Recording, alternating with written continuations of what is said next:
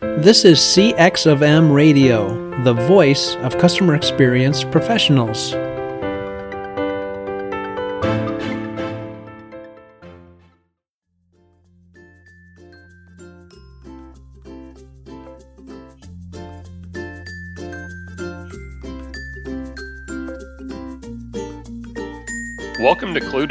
Carbone, a thought provoking opportunity to expand your perspectives and advance the impact you can make in the CX, EX, and patient experience space. Lou's undeniable combination of the depth of experience and knowledge in this space is unparalleled. As a driver inside organizations as well as consulting, Lou offers distinctive thought stimulation, is a dedicated mentor and teacher.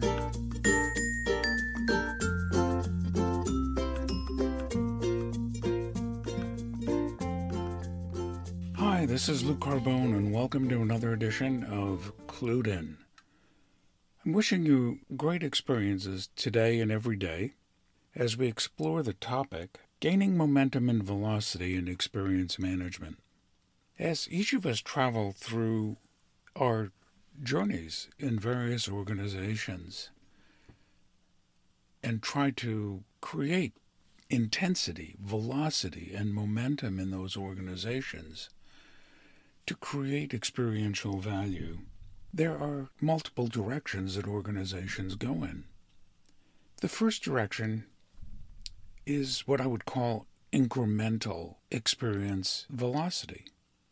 That experiential velocity in an incremental system will help improve experiences, but will it truly create the distinctive economic value that many organizations seek to create with experience management programs. So the ultimate question becomes what is it that the organization wants to achieve, is ready for, and is willing to commit to? It reminds me of a story of working with an organization where the mandate that came from the CEO of the organization was I just want to be less bad. And with that, an entire program was launched around experience management. That program, although it was designed for an incremental, piece by piece optimization of experience, was actually accelerated. So there are systems out there that can help people improve experiences incrementally. There's great value in incremental improvement of experiences. But at times I wonder whether that incremental value will bring what people desire when they say, I want to be like an Amazon or I want to be like an Apple. I want customers so emotionally engaged with our organization that if we went away tomorrow, they would mourn the loss of our organization. So when we look at incremental improvement, the constructs around preconceived elements that are literally built around process improvement and fixing broken things will bring some value to the organization. The impetus for that executive's decision that they wanted to be less bad was they didn't want to get into a taxi cab and hear people complain about the company that they worked for in a in a limousine and have the limousine driver complain about the firm that this individual was the CEO of. But what that individual started became a massive movement in the organization to create experiential value that went far beyond just getting a little bit better. So when we begin to look at getting a little bit better, there are recipes, there are principles, there are guidelines that many people put forth in terms of a recipe or a way of getting at creating greater experiential value. But for an organization that is interested in making significant, intentional advances in experience management to really adapt a dynamic change and a distinctive competitive advantage and distinctive value creation requires a much more systemic approach to experience management.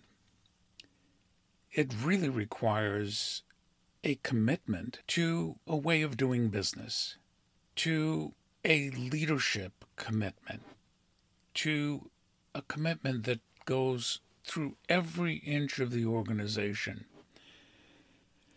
That ultimately, in that school of thought around really increasing the velocity of the impact, we have to really understand how to assess and advance customer and employee experience efforts and move things forward much quicker. So when we look at companies that have missed that opportunity because of a myopic view of remaining in a state of trying to improve what they had been doing for decades. Now, some of you may not even recall the Polaroid Corporation that invented instant photos, or Kodak that was in the film business and had realized that the emotional impact of what their business was about was the preservation of memories. Yet both of these firms missed the significance of a major determinant that was coming forward, which was digital photography. They went on to think about the product that they made versus the reason and the experience that people desired in taking photos. Both of those brands have virtually disappeared today. Uh, Polaroid Instant Film has made it a little bit of a comeback because perhaps we're beginning to realize that in this digital age, we have hundreds of thousands of photos that no one gets to see. The option of printing photos, having memories to keep versus memories on a card is a very interesting question. I know for a fact that my own family is upset that I have so many photos that I've taken of family events, and yet no one has ever really seen them unless I post them. So when we begin to look at the ability to not look at things from a myopic perspective, to look at things from a much broader perspective in terms of the impact on people's lives and the emotional connection of the experiences that we create that go along with products and services that we bring before the public. So, assessing where you are and beginning to understand the need or the opportunity, perhaps, to advance the velocity and momentum of the programs that exist within your organization, to bring them to new heights, to really take the opportunity that's before us to create experiences that bring people back again and again and again. So often I will hear the concept of low hanging fruit. And low hanging fruit can actually help rot an experience. Because we can become so focused. I've heard organizations talk about fixing those things that are basic before trying to build an experience. So I implore people that are involved in experience management to think positively, to think expansively in terms of letting the entire opportunity before them expand and explode in terms of the impact that it can have on the businesses that they work in. When I look at these opportunities, I think back to days of working with a restaurant chain that was one of the largest restaurant chains in the entire country. And today, that restaurant chain no longer exists. One of the reasons that the chain no longer exists is it got so involved in looking at operational efficiencies that it lost sight of effectiveness. So, whether you're involved in a program that is geared toward long term systemic change in terms of the way that you look at creating value for organizations, or whether it's incrementality. How do I move forward a little bit at a time? The one thing that becomes critical is to be focused on how effective am I in building this loyalty, this undying emotional connection to an experience and how that experience causes me to feel about myself and then in turn how I feel about the organization. The opportunities are unlimited. In my opinion and in my basic understanding and experience in this space, I know that there are opportunities to literally create distinctive economic value that brings people back again and again, causes people to recommend and refer that organization, and actually increases the intensity of emotional bonding to a particular brand.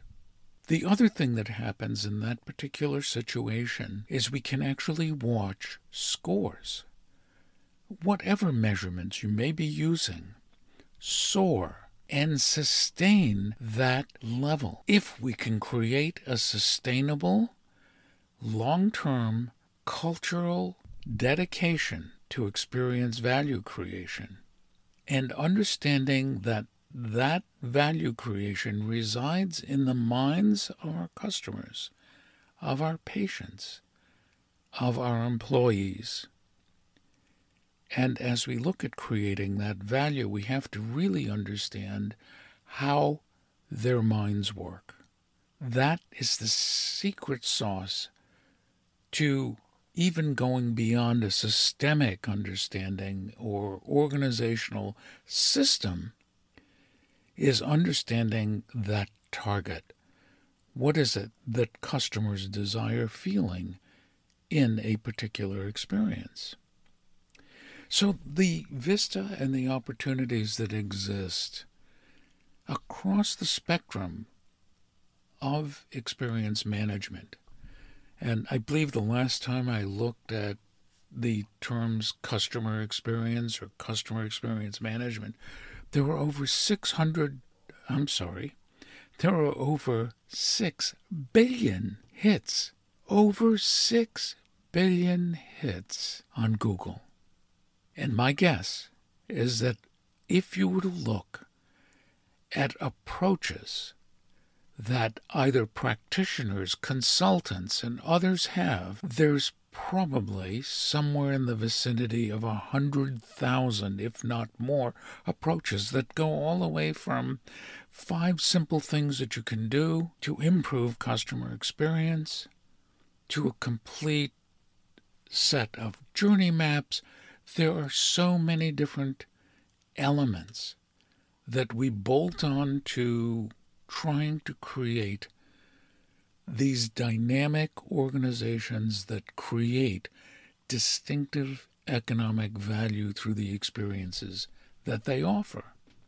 So, what I begin to wonder is how expansive or how can we begin to consolidate to begin to agree on whether an organization is looking at incrementality and incremental improvement in customer experience, or is an organization committed to dynamic experience management capabilities that will actually create an extraordinary return on investment, unbelievable pride in the achievements and accomplishments of bringing to market experiences that people cannot live without, experiences that improve the lives, the emotional well being, the physical well being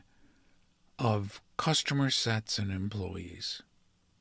So I implore you to become champions for understanding the distinction between what I call incremental experiential advancement and dynamic experiential advancement.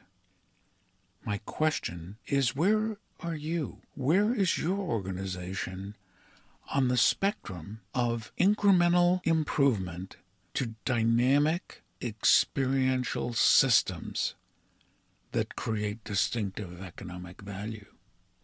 We're entering into a recovery from a very critical period of time. Those firms, I believe, that understand this is the opportunity to redefine the experiences, to elevate those experiences in terms of the impact and importance in the lives of individuals, is the greatest single opportunity that this generation of businesses will have. With that, I wish you the very best. And I hope this perspective of the two roads that face us to choose the direction that we go in and that companies go in receive deeper thought and understand both the consequences and benefits of both approaches. Where do you stand? Where does your organization stand? Where should your organization be? And where should your mindset be? I wish you great experiences.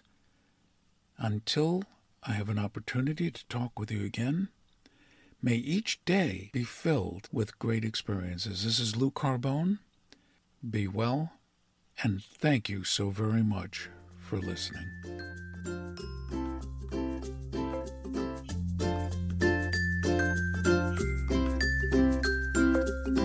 Thank you so much for listening to Clued In with Lou Carbone. If the advancement of the practice of experience management's financial and emotional impact drives you, please reach out to Lou on LinkedIn or visit experienceengineering.com or email us at info at expeng.com.